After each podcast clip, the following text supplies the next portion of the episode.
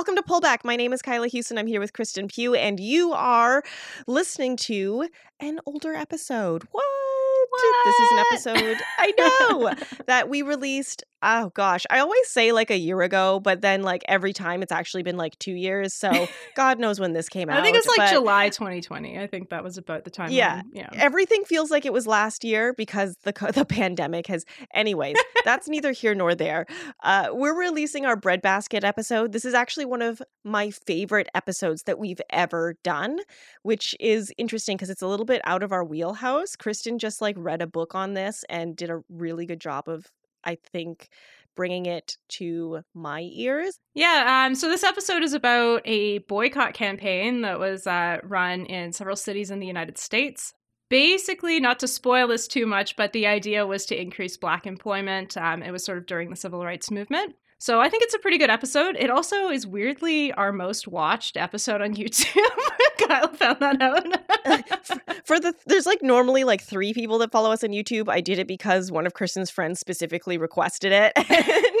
and, and we have like, you know, like 5 views per episode and this one we have like 1800 views. So I don't know, I guess we did something right or something very wrong. Nobody's commented. I have no idea. So you guys have to listen and let us know. Just one person playing it on loop. I don't know. Yeah, m- I, yeah.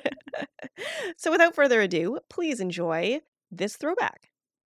So, this episode, we're going to do something a little bit different. And instead of sort of focusing on what's shitty about the world right now, we're going to tell a little story about change happening in the past, which I think will be a nice sort of optimistic departure from our usual episodes. Although I feel like you are going to be talking about how shitty the world used to be, which isn't so much different from what we usually do anyway. Yeah, and it's not like the problems that we're like, we're, we're going to be talking about the civil rights movement. It's not like these problems are solved by any means. So I guess maybe it's not all that optimistic, but we're going to be talking about something called Operation Breadbasket, which is a boycott campaign that was really successfully implemented across a number of American cities. And I think it's kind of an empowering story because it it tells a story of how black people in America started to recognize and marshal their consumer power in order to um, convert that into economic power. And there's actually a fairly straightforward model that could be applied to a number of different social issues today. And I, I don't know, I just think it's a cool story, and I think it's um, one that doesn't get told a lot. Cool. Awesome. I'm excited. did you do a challenge for this episode? Um, I did. You did you? Full disclosure. Um, when you were like, let's do an episode about Operation Breadbasket, I was like, okay, because I didn't want you to think I was stupid, but I had never heard of Operation Breadbasket before you said that we should do an episode about it. So I did some light Googling because I didn't want to spoil all of your research. And I saw that it was a boycott movement. So my challenge, I decided, was to be a boycott. But I don't know how to do it properly, or I mean, basically, I I identified two companies that I should be boycotting anyways uh, Coca Cola and Amazon. and uh, we can talk about how I can maybe go about doing that at the end after I learn more about how the civil rights movement was so successful. Sounds good, sure. And I think one of the lessons we'll we'll learn from this episode is that so you'll often see like on social media and stuff the like hashtag boycott this or hashtag boycott that. And there's been this whole narrative around how boycotts aren't very successful because they end up being like a hashtag for a few days and then they go away. Um, and I think that is sort of a symptom of the fact that a lot of boycotts, as they're practiced today, they're just these like spontaneous um, consumer hashtags. And what Operation Breadbasket shows is actually that when boycotts are done effectively, they require an actual organizational machinery and coordination and ideally some sort of tie to the community so you can have things like picketing and leafleting. So we'll talk about like all of those things a little bit more when we go into the story, but that might be why it's sort of like alienating for you to try to approach uh, a boycott of like a company like Amazon. Yeah, because it's like, oh, I just won't buy their stuff or or use their products, but they don't care. it, it's it's it's a just it's just a challenge for me that doesn't feel like it accomplishes anything. So I'm excited to learn more about how boycotts can be successful. Yeah, for sure. So if you're in the same boat as Kyla and you have never heard of Operation Breadbasket before, you are not alone. I also had not heard of Operation Breadbasket before a couple of months ago. And it's it's really not like something that's talked about a lot in the context of the civil rights movement. So you're not by any means dumb for not knowing what it is.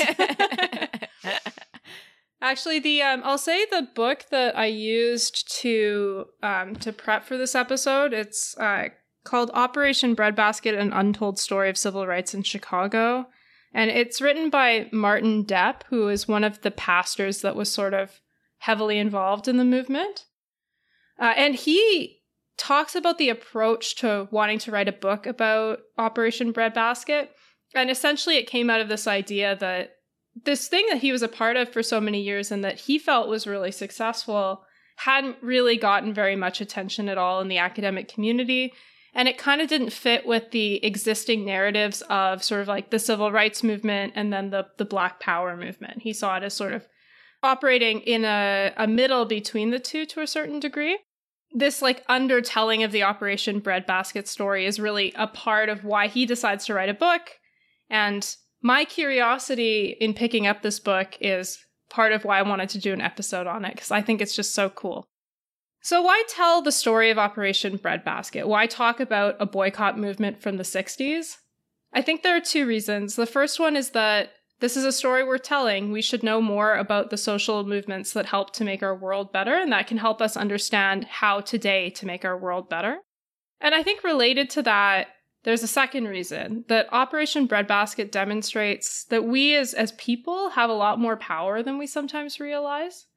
So, nonviolent direct actions like protests, strikes, and boycotts are an immense tool for change. And we should all be thinking about our communities and how we can help to use these tools to fight the many, many injustices that are out there. Okay. Here we go. Here we go. Uh, a little bit more uh, lead up. Let's talk about what boycotts are to start with. So, a boycott is a kind of nonviolent direct action. There are lots of different kinds of nonviolent action. It can include protests, it can include petitions, all kinds of different activities. Um, and boycotting is sort of like one of the main tactics that's under that umbrella. Basically, a boycott campaign consists of a concerted refusal to spend money. And within that, also an aim to convince other people around you to refuse to spend money on a product or a service in the hopes of changing some specific conditions or practices of an institution. So you you talked about the boycott of Amazon. That's one that's been called for. What was the other company you mentioned? Coca-Cola. Oh, sure. Yeah. There's also you might have heard of boycotts. Uh, there are a lot of boycotts around Nestle. Yeah. Yeah, the boycott, divest, sanction movement, which I it boycotts products that are produced in Israel as a sort of stand against Israeli occupation in Palestinian areas. That's another sort of well-known one. Any other boycotts you can think of? I don't know. Just... There's actually a whole Wikipedia page for boycotts that are ongoing right now. so we can link to that. I just chose yeah. Coca Cola and Amazon because I, I knew that those are the two companies that were on the list that I still occasionally give money to. So, I mean, it's easy it's easy for me to boycott Nestle when I never eat their candy bars. You know what I mean? yeah. Yeah, so that's part of um that's part of the mechanism of a boycott too, right? It's supposed to be a specific refusal, right? So a boycott doesn't really work if it's only appealing to people that never purchase from a company anyway. So like Chick fil A, as an example, right? If you're going to have a boycott of Chick fil A because you don't like that they fund anti transgender and anti LG, I guess, anti LGBTQ2S plus organizations, then you need to appeal to people that might have bought from Chick fil A and that are going to stop getting chicken sandwiches, right? If you're just appealing to vegetarians that already don't purchase from Chick fil A, then you're not really. You don't really have an effective boycott campaign because Chick fil A is not going to care about your demands. yeah, they're not selling to that demographic, anyways. Whereas, like, if you're convincing people who love their chicken sandwiches that they should maybe not buy them even though they love them because they think they're evil. Like that's when you have an effective boycott campaign, right? Um, it's so it's it's sort of in the short term changing people's consumption behavior, but drawing from like a latent um, consumer base for whatever group you're targeting. So for Kristen, it would be if she had to boycott chips, and if if I had to boycott McDonald's, that would be the most effective ones for us. Yeah, but it could be anything, right? Like, um, you could talk about a boycott of like Netflix for some reason or something like that. Like, as long as it's a withdrawal from something people are using, then a boycott campaign can work. Although boycott campaigns, they're oftentimes sort of like adversarial in nature. A big part of the push is that you're threatening to have a bunch of people withdraw from buying from a company. Another important aspect of any boycott campaign that's actually an organized campaign rather than a spontaneous boycott is that you have to sort of build in opportunities for reform and redemption, right? So if you're going to say boycott Amazon, you have to have a list of activities that Amazon could do to reform itself so that you would end the boycott. Otherwise, it again doesn't really work because that company's just going to see you and say, okay, well, that's an opposition group, but we can't change their mind, right? So it's this sort of interesting push and pull that you'll see happen through Operation Breadbasket as well. The last thing to note is that boycott campaigns are actually they've been around for a really long time. So the history of boycott campaigns goes back at least 200 years. I think the first recorded one was in I think it was in Ireland, it may have been in Scotland. People can at me uh, to tell me which one. but it was essentially like people withdrew from it like a shitty landlord, I think it was the first one. And, you know, but there have been lots and lots of boycott campaigns since that time. One that people might remember is sort of like the most famous boycott, I think, is uh, the like anti South African apartheid boycotts. Was really effective in getting apartheid to end. So um, people may remember that in the context of boycotts. Let's get into the civil rights story, though. There is a long tradition of boycotts in the civil rights movement in America, and I want to do that justice. But first, I think it's important to just give people a general overview of like racial equality movements in the United States in the 20th century. I'm not going to talk too much about this because I'm not an expert, but just to give people enough information to be able to follow the story later. So, as you'll typically hear about it, the civil rights movement sort of picks up steam, particularly around the 40s, and it experiences a heyday sort of in the 50s and early 60s. And there's typically this story that's told about a decline of the civil rights movement after Martin Luther King Jr. was assassinated in 1968. And sort of from that general period of time, because there's also sort of some decline that's happening before that. Um, there's a shift towards a Black Power movement, uh, which it's sort of embodied by the Black Panthers, but there's lots of other elements going on there too. If anybody wants to know more about the Black Panthers, Behind the Bastards did a really good, I think it was a two parter episode on their podcast. So yeah, definitely check that out. Yeah, I really enjoyed that one for sure. So the civil rights movements focused more on ending discrimination and especially segregation and then establishing equal rights in the law, whereas the Black Power movement was sort sort of more focused on Black pride and Black community control.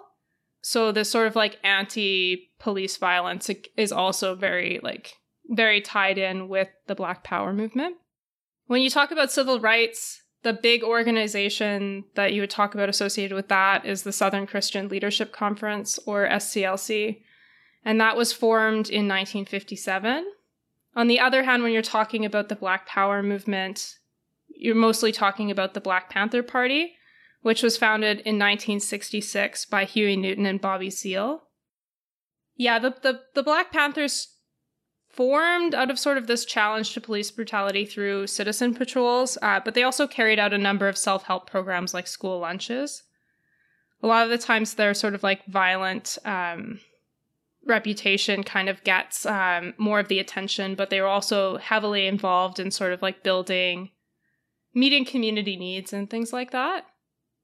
And it, it is fair to say, though, that there is a, an ideological shift and that you might see the sort of Black Power movement as being more revolutionary. There were a lot more linkages to things like Marxism. Whereas on the other hand, the civil rights movement and the SCLC is more sort of like small c conservative, right? It's a bunch of pastors and it's very connected into the Christian community. So you, and there's this very strong sense that all action should be nonviolent, you know, use of legitimate channels, um, as much as possible. So there there is sort of like a clash in the approach as well as the values that are taken on.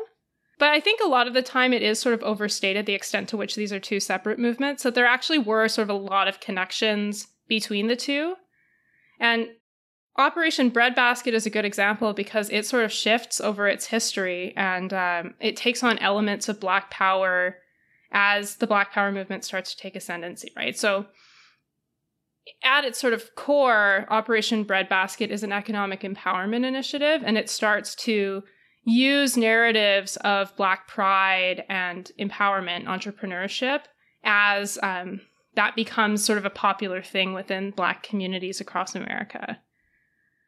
And certainly, when whenever there was a major event like a police killing or an assassination of members on in in any group, um, that affects both movements, right? Uh, has a profound effect on people. One thing that I find really interesting about the breadbasket story, though, is that I think you can't really tell the story of breadbasket if you're just focusing on civil rights. So even though Operation Breadbasket takes this softer approach, they're negotiating with companies and occasionally practicing like economic withdrawal. In the looming background, in every company they're talking to, there's this background with all of the sort of riots and protests that are happening across American cities in the mid to late 60s. So I think without that other side, you you perhaps have less power for this more um I'm trying to think of like a term for like this advocacy with ties on versus, you know, a more sort of grassroots. Which is it's not to say that Operation Breadbasket wasn't grassroots, but they definitely was like more um, you know, proper and like uh, approachable from a business community perspective. Okay, yeah, totally. Uh, but it's important to note that Operation Breadbasket like draws on a long history of boycotts in the civil rights movement. So by wasn't by any means the first boycott movement in civil rights. One of the first ones happened in 1929 Chicago and it was a campaign that was called Don't Buy Where You Can't Work, and it targeted a department store called Woolworth. When this is happening, like in the midst of the Depression, when uh, the Depression is hitting Black workers much harder than white workers, although not a good time for anybody. Depression, bad time. but it's in the name. It's, yeah, dep- yep, for sure that boycott campaign was actually pretty successful. Uh, it got the department store Woolworth to agree to a policy of hiring 25% black employees in stores. So had a good outcome, but it was also kind of a one-off. It didn't really spur a larger organization. The next one you've probably heard of. Uh, so Rosa Parks Oh, the bus boycotts? yeah. exactly, yeah. So the Montgomery bus boycotts are maybe the most famous boycott associated with the civil rights era. And it was a boycott that started in December 1955 and went on for 381 days. Uh, the bus boycotts were partially about desegregating buses, but they were also about um, economic empowerment too. It was not only that Black Americans wanted to be able to sit alongside white Americans, they also wanted to be able to drive buses and own bus companies. So that like economic stream really is a thread that goes throughout the history of the civil rights era. Uh, there's also the Birmingham campaign, which uh, was seeking to boycott businesses that had uh, segregated restrooms or only hired white people. And then there's something called selective patronage, which is really sort of like it's the precursor to Operation Breadbasket, and it sets up the model that gets used. So, selective patronage is something that was popularized by Reverend Leon Sullivan of Philadelphia. He has the best nickname of all time, uh, the Lion of Zion. Whoa! what? Do you know where he got that, or just he, no? You just earn a nickname like that somehow. yeah. yeah, I feel like you have to. I wish I had a nickname that cool.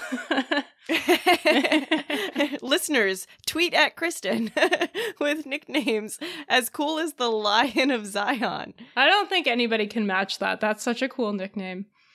But yeah, so the Lion of Zion, or Leon Sullivan, uh, he creates or he popularizes this idea of selective patronage, which is basically the idea that you'll you can strategically withhold black patronage from businesses that discriminate and that that should especially occur when discrimination is on black employment. The idea that if you're a business operating in black neighborhoods and taking black consumer dollars, that like some of that should go back to black people in the form of employment.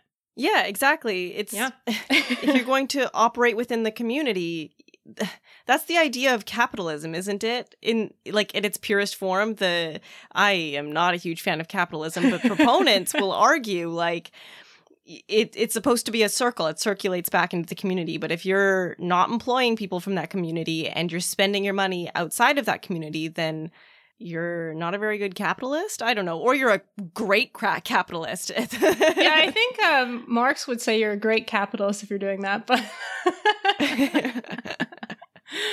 he creates this program where basically teams of ministers in Philadelphia are negotiating for jobs with corporations that do business in black communities, and they're threatening boycotts as sort of like the lever at the negotiating table that they have. And this was sort of a really successful program. It had opened up 2,000 skilled jobs in Philadelphia by 1963. And so everyone's kind of looking at Philadelphia and saying, wow, this Lion of Zion, he's pretty awesome, and not just because of his nickname. so uh, Martin Luther King Jr.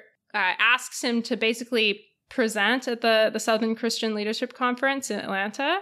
And they liked the idea enough that um, the SCLC decided that they were going to create Operation Breadbasket. And it started in Atlanta in 1962. I'm mostly going to talk about Operation Breadbasket in Chicago. I'll talk a little bit about how it went in Atlanta, but I think to understand it, it sort of mostly got the attention of the SCLC in Chicago, partly because they had also moved their operations up north um, in the mid 60s. So I think it's just important to talk about why that happened and how Operation Breadbasket fits into that. So, the first piece of context that's important is something called the Great Migration. And that's basically that between 1916 and 1970, there was a relocation of more than 6 million Black Americans from the rural South to cities in basically like the northern half of, of the country. So the Great Migration, it was prompted by sort of like harsh segregationist laws and also really bad economic opportunities in the South. And overall, there were better opportunities in the North, so a lot of people started moving northward, especially during the two world wars because there was such a demand for labor that this provided it sort of cracked the color ceiling in jobs because there's in the same way that it did for women, right? during the wars there was such a need for labor that you know discrimination was kind of like put on hold for a bit to a certain degree yikes which is nice except when world war one ended a lot of black americans were then either fired or expected to return to unskilled jobs um, so that they could make way for like white people returning from the war boo hiss so uh, that meant that the Great Depression, when it happened, was particularly bad for Black unemployment. So in 1931, 58.5% of employable Black women and 43.5% of employable Black men were unemployed. Whoa, those were the numbers? holy smokes. It puts our recessions of the past decade. I mean, they haven't been great, but I don't think they've been that bad. Yeah. I, I don't know what the figures were for white Americans, but I have to imagine it was lower than that. Okay, so that's really that's really shitty. The depression sucks, especially for black people, but for everybody. And then World War II happens and black employment goes up because again, there's a, a need for labor and so racism takes a back seat to the need to produce like I don't know, parachutes and whatnot. It's crazy like the kind of catastrophes it takes sometimes to change the world in a way that it it shouldn't i don't know we're seeing that a little bit with covid i think but like the how bad things have to get before people at the top are like mm, maybe we could be better yeah definitely and we're at a real risk of covid like post covid policies just going back to normal Yay. I saw an article that Al Gore is optimistic, so. oh, great. he was also optimistic about his election prospects in 2000. you make an excellent point. All right. Keep telling me about uh about a hundred years ago. yeah. The Second World War ends and it's kind of not as bad as what happens after the First World War because there's also this like wonderful period of general economic prosperity that happens for America in the 50s. So that helps to narrow the gap a little bit between black and white Americans in terms of their employment and their wages. But unfortunately, by 1960, that starts to stop. And uh, the job ceiling for Black Americans becomes an increasing point of contention. So by the mid 1960s, the unemployment rate amongst Black Chicagoans was twice that of white Chicagoans. So that's the kind of thing that's happening across across America, and in particular in these sort of northern cities where there's been an influx of of Black Americans because they're fleeing the even shittier conditions in like the southern half of the country. And then at the same time, you have sort of like deindustrialization and the loss of American manufacturing jobs. So, as like there's not a huge economic boom, companies aren't hiring as much, and so they're they're privileging white workers because racism, and that makes the problem even worse. And at, at the same time, you start to see sort of like um, a rising willingness to sort of advocate on the part of what should be equality, you know? And as a result, the mid 1960s becomes a period of immense protest, and in some cases, that erupts in, into violence. And there was a, a growing sense that Black Americans would no longer sort of quietly submit to the deprivation of life in slums, basically. There's a, a, a good quote that this book has from President Lyndon B. Johnson. Uh, he did not say this in public, he said it in private. But, quote, the Negro is still nowhere. He knows it, and that's why he's out in the streets. Hell, I'd be there too. Uh, so. I think I've heard that quote before. Yeah, it, it gives me like, I think that gives like a, just a good general context on what's going on at that period of time. And it's in that context that the Southern Christian Leadership Conference moves north in the 1960s to sort of address a new form of segregation, which is the the subjugation of Black Americans in slums in cities that are supposedly desegregated, right? Was that when redlining was happening? Yeah. So economic liberation is sort of one pillar of this movement north, but the other pillar is housing equality and stopping things like redlining for sure. So redlining is basically like racial discrimination in housing contexts. So one of the ways that it manifests itself is like if you were trying to live in a neighborhood in Chicago that was quote unquote like white neighborhood, um, as a black American, you like wouldn't be able to get a house there. And then you'd go to a quote unquote black neighborhood and you'd have to get a more expensive place a lot of the time that was like worse quality um, because racism and it's called redlining, I think, because what real estate agents had actually drawn like maps with red pens or whatever that were like these neighborhoods you can sell uh, houses to black Americans and then these houses these areas you can't or whatever. I don't know actually. I don't know enough about it. No, and I I think you're right about that. I think today redlining still exists in like more sort of informal like shadowier forms.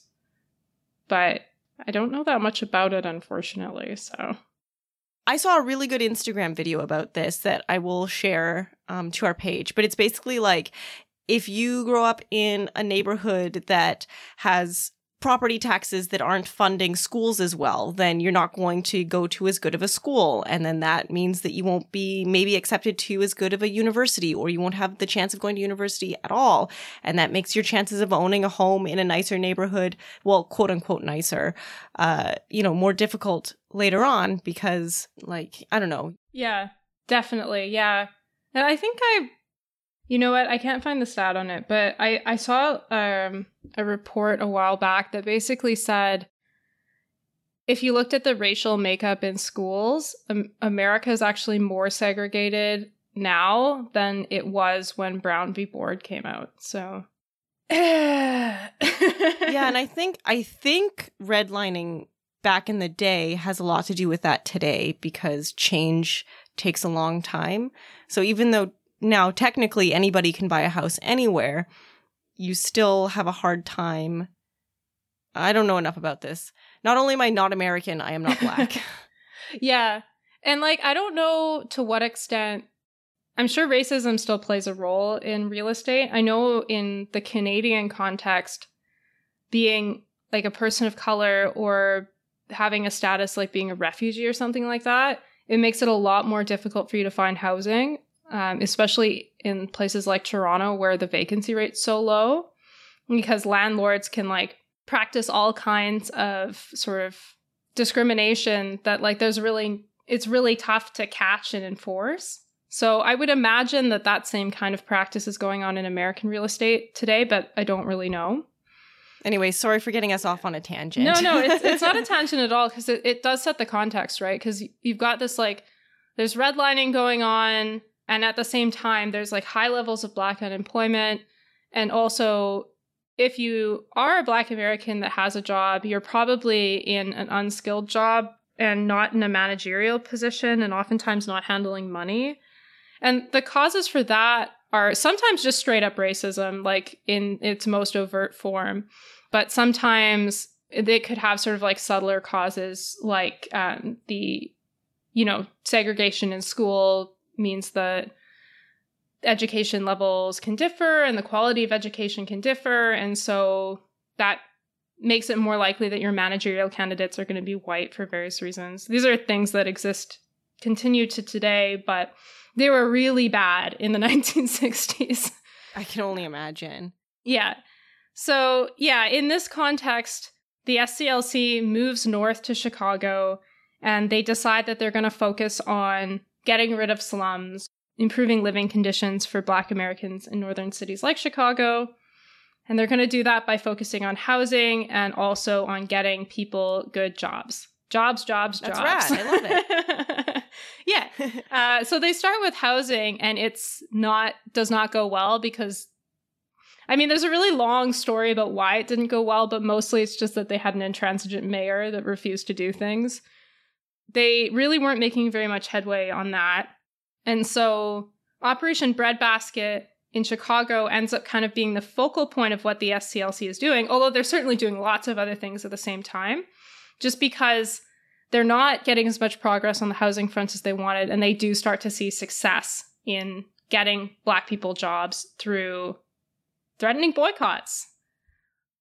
So, yeah, Operation Breadbasket is a response to these um, racial barriers in employment, and it's set up in 1962 in Atlanta. And like, as I mentioned before, it's modeled on the Lion of Zion's really successful approach in Philadelphia. In Atlanta, Operation Breadbasket begins with the bread industry, hence the name. Ah, I'm glad you explained that. I was like, if we get to the end of the episode and I have to ask what, why why the name, I'm gonna feel like a real goose because everyone else probably already knows. but okay, it started with the bread industry. Cool. Yeah. I one of the things that I think is interesting is so so they had targeted a few different bread companies in the Atlanta area, but the first one they actually campaigned against was called the Colonial Bakery. Oh And my as soon as I read that name, I was like, yeah, I bet they weren't great. no shit. So yeah, that was the first company they boycotted, and uh, it eventually gave into their demands after they were sort of picketing for a while. And Atlanta kind of continues doing the same thing between 1962 and 1966. And over that time, it succeeds in getting 4,000 jobs for Black Americans in Atlanta, which I think is pretty awesome. Which is from that one company? No, no, this is like it's going through multiple campaigns like that. Okay. Do they like pick a company one at a time?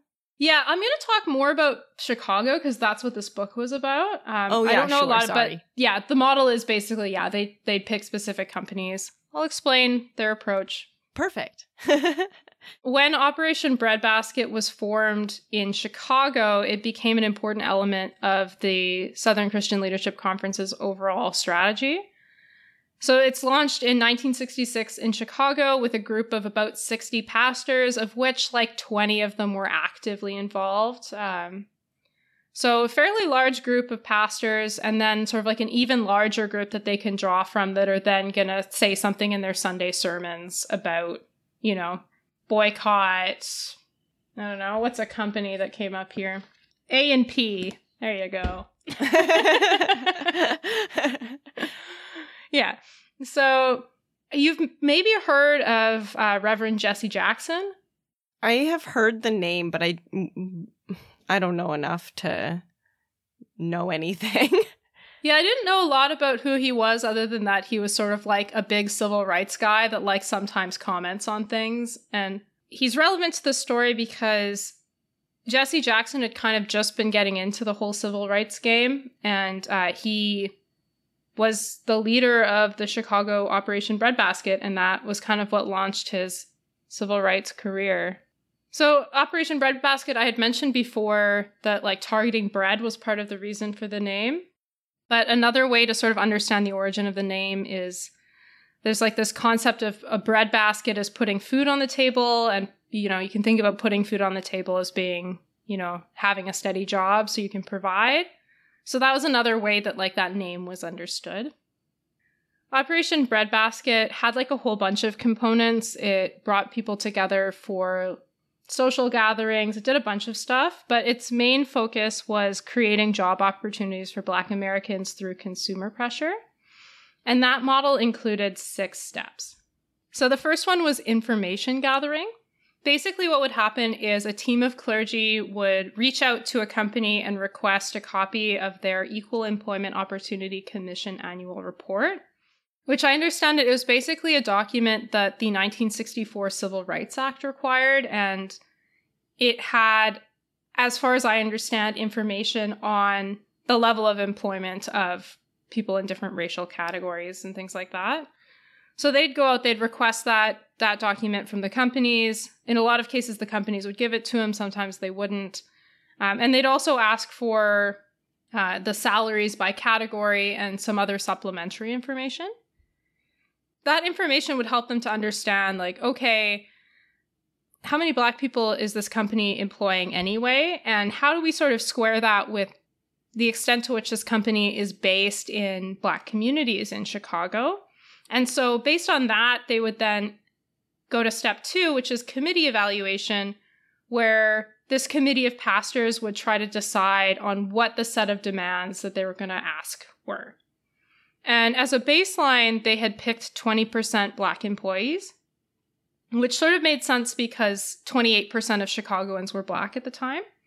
So, slightly lower than like a, an actual reflection of the population, but a lot, oftentimes a lot higher than the actual hiring was for these companies. In a, a lot of cases, it was like in the sin- single digits. So they they take that baseline and then they think, you know, do we need to adjust this? Is this company like how many stores does it have in traditionally black neighborhoods, like things like that? And they'd put together their sort of list of like ideal demands. Then this team of clergy would meet with the company for like education and negotiation sessions, basically. And the target of that was to reach agreement on objectives for things like black employment, although they did later broaden to a series of other things, uh, which I think is really interesting. One of the things was getting black products on shelves. So having, when they were targeting supermarkets, they would say, like, we'd like you to have shelf space for black owned businesses, basically, which would give people an opportunity to. Like, it was often hard for black businesses to get onto store shelves of major of major supermarkets. Another thing they'd often do is sort of ask companies to put a certain amount of money in black banks, which again is sort of this idea that if you want to keep uh, some of the the money that's being paid from black consumers in black communities having that money physically sit at a black bank is is kind of a, a good way to do that they also like quickly learned that one of the barriers to employing to employing black workers was oftentimes that training disparity that I mentioned before. So they tried a few different approaches to deal with that, but the one they ended up on was basically asking for companies to commit to training black employees. So oftentimes that would be sort of like upskilling them so that you could promote them, but in other cases it would be bringing on new black employees and providing them with the proper training to do the job. So once they've gone through those negotiations, which were sometimes really tense, and sometimes companies would like basically tell them to fuck off. Sometimes companies would be sort of much more willing to discuss, and that would sort of be the only process. But if if the company started to shut down or wasn't agreeing to as much as they wanted, they'd go to step four, which was economic withdrawal and picketing. So sometimes this happened like at the very beginning of the process, and they'd be like, hey, can you share your report with us? And the company would say, nah, brah. Or they'd like even refuse to set up a meeting, in which case, like the clergy would fly to their pulpits and call for a boycott. Uh, and uh, sometimes it would be sort of like they're in a negotiation, but eventually the company says, no, we're not going to do that. Then they'd go, or, you know, various other things. But when they did call for an economic withdrawal, that would be sort of filtered through the churches, which is is cool because it's sort of a built-in community and a, a good way to reach a lot of people that could potentially participate in your boycott. So they also would couple this with picketing around various different stores of that company in black communities and leafleting, so handing out flyers saying don't buy like this brand of bread or don't buy this kind of milk or boycott Pepsi. That was one of the ones that they had at a certain point. And uh, they'd sort of get the message out like through that community organizing as well as just having people to withdraw. And that kind of um, picketing would also draw local media attention, which was helpful. So, economic withdrawal did not occur in every case, but it was a pretty common facet of what they were doing. And even in cases where there wasn't an actual boycott that was called for, that underlying threat and the sort of knowledge amongst companies that, you know, okay, we remember this boycott from six months ago and it really cost this other store a lot of money. Like that was a, a huge factor in providing leverage for Operation Breadbasket.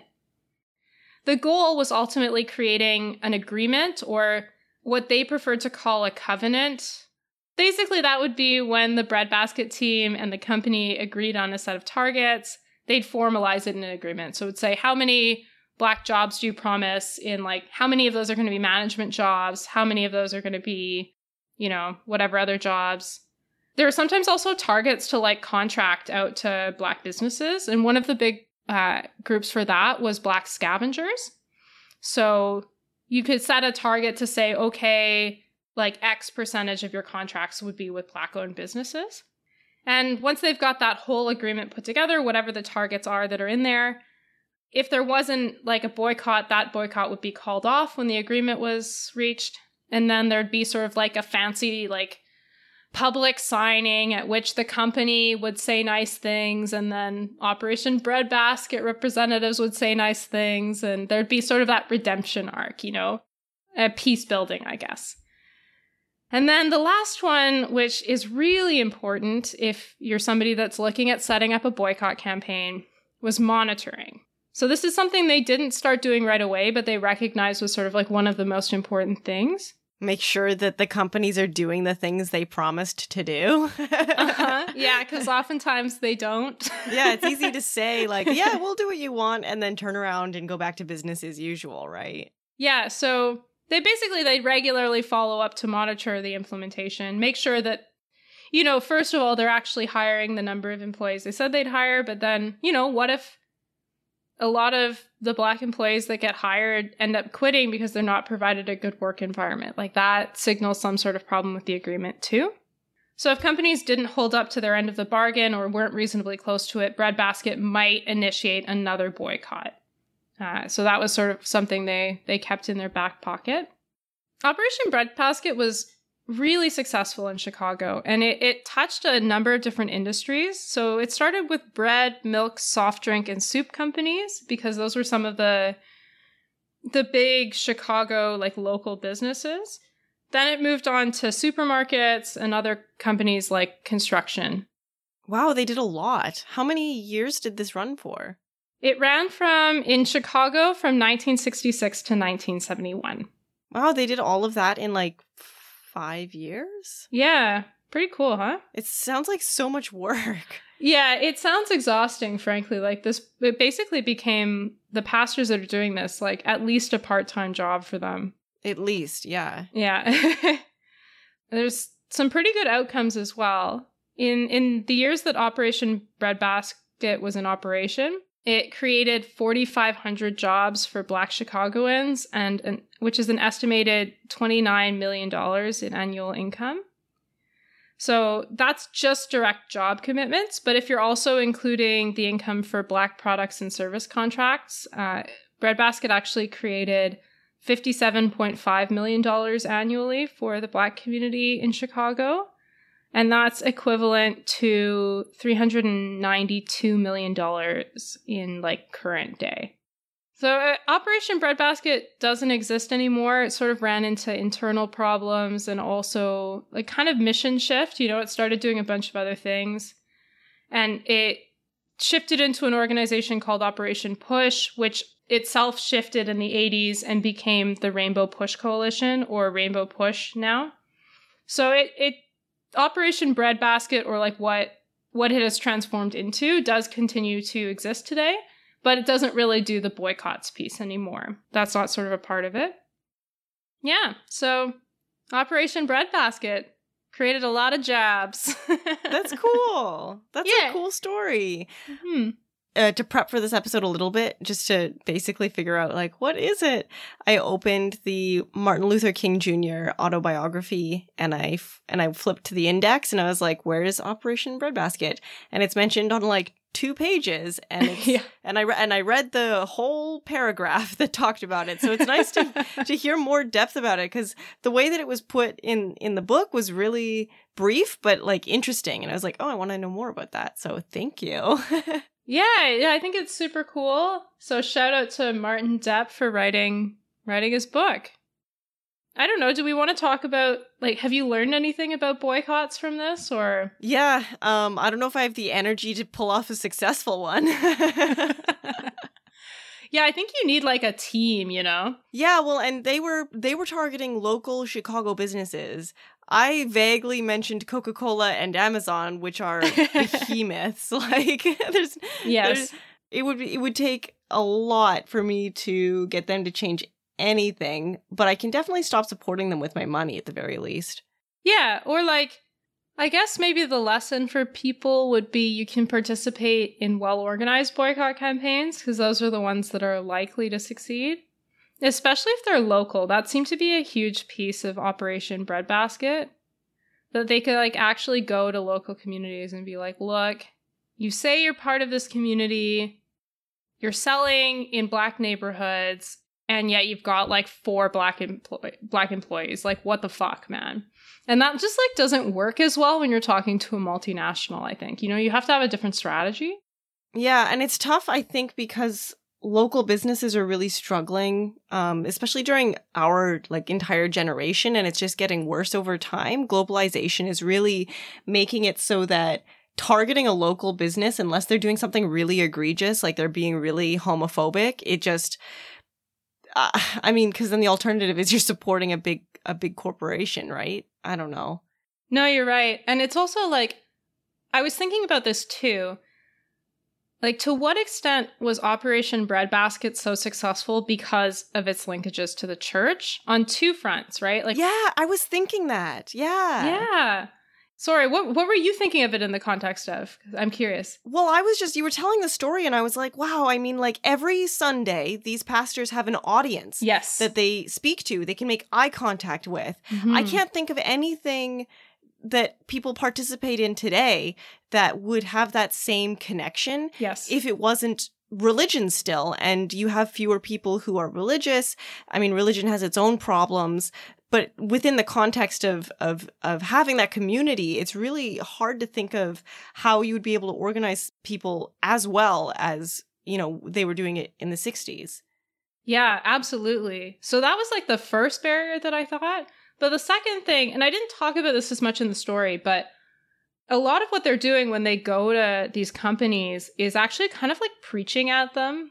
They're bringing up biblical references and the the way they kind of framed it is like what do does morality require of you as a business? And they're they're doing that sort of in a very theological lens. And that only works because at the time America was like and still today, but it only works because you know you can go to these companies and like they at least notionally are going to have Christian ethics, you know? And so there's like a, a built in values match. But now it's like, I mean, I, I'm an atheist, so yeah, we haven't talked about religion too much on this show, but I also atheist, and I think you'll find more companies are hesitant to display Christian values now than certainly than they were in the '60s when it was a thing they had to do, right? Yeah, and it's like, I mean, I'm not. I don't think it has to be specific to a religion, but like the fact that you could go in and those clergy members knew that the company was going to have a set of values they could play on that weren't just money making values that they could like use this to push the the moral obligation. Like that's such a powerful tool. And we don't really have that both because you know secularization which i think is a great thing but also because there's been this like long-standing sense that companies like main obligation is their fiduciary responsibility their shareholders right? So anything else doesn't fucking matter and as long as companies think that way, you know, there's that whole stream of argument that you can't make, right? You can't walk up to Coca-Cola and say like this is what morality requires of you. because Coca-Cola is like what mor- like the law requires of me is to maximize value for my shareholders, so like get the fuck out, you know? Uh. yeah. Yeah, I would I feel like like it's such an interesting story, but it almost could only exist in the time and place that it did exist, right? Like, you know, lo- when business was localized and when people had the same, like you said, moral compass, more or less, or the same, the same laundry list of morality that they were all pulling from. Whereas, I mean, now I would say we all still know, we all still have the same morals, but it's different. yeah.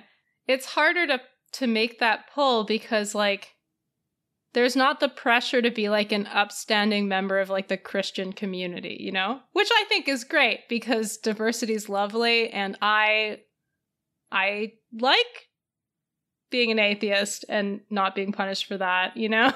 it's nice. Religion is a very um yeah, I most of the stories I have about religion are not super positive. This is like the one good one. yeah. I think it's just interesting. And it's not to say that like you can't organize a boycott like this. I think a lot of the the lessons from Operation Breadbasket, like that six-step model, you could directly implement that today if you're an organization. And probably the organizations that are implementing boycott campaigns have thought about that kind of approach. But it just it would have to be different because you can't you couldn't just say, okay, everybody in this block of the community, like, we're going to pick it this company and that'll solve it because companies are so fragmented and communities that buy them are so fragmented. I was just going to say, and communities are so fragmented now. We're going through a loneliness epidemic. Yeah. People aren't getting together in groups. I mean, even before COVID, obviously. now it's only groups under 10. yeah.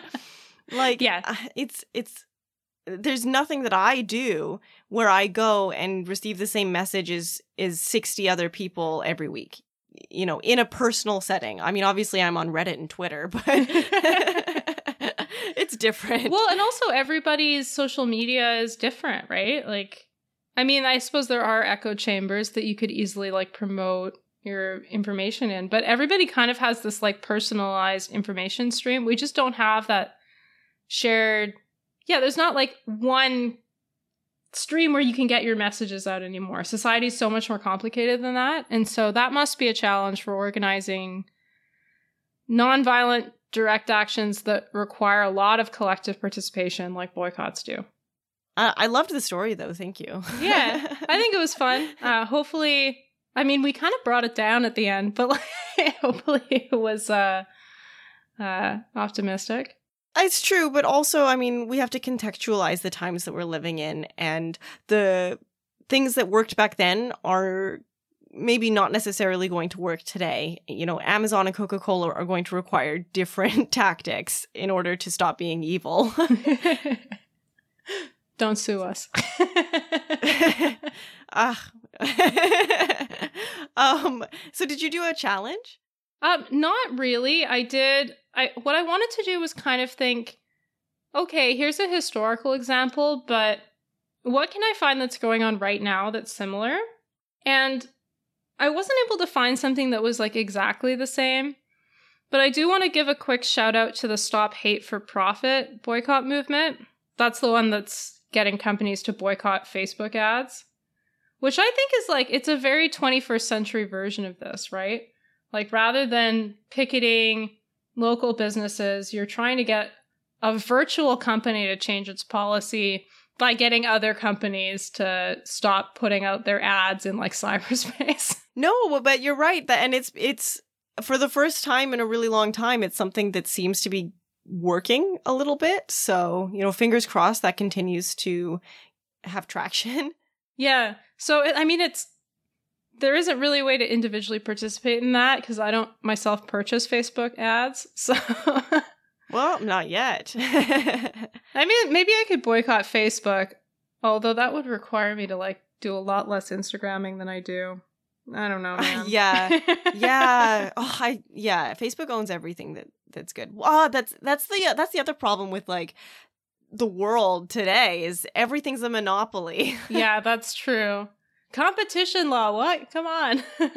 I know, like even when I was like, "Oh, maybe I'll boycott Amazon," and I was like, "Well, that means that I gotta stop go. I've got to stop going to to Whole Foods," which I mean, I should do anyways, but it's, it's across the street from my house. I try to go to the Save On that's up the road instead, you know, as much as possible, but sometimes it's just Whole Foods has better bread. I don't know what to tell you. I love bread.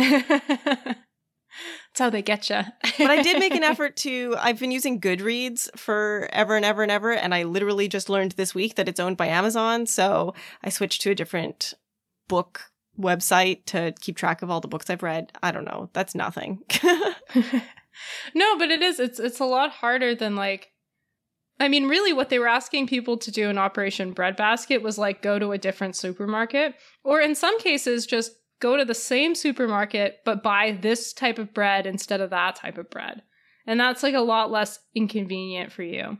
And also, you've got the like social pressure of people being outside the store that like know you probably, at least in some cases being like, "Hey, I saw you in, on Sunday. The pastor told us to do this. Like, what the hell, man?" Shame on you. Yeah. And it's just not something you can really like I can't picket Facebook and I can't uh, yeah. yeah, it's tough. 2020 sucks. I don't know. Um maybe good things will come. Uh, Uh, maybe. but no, Operation Breadbasket was nice.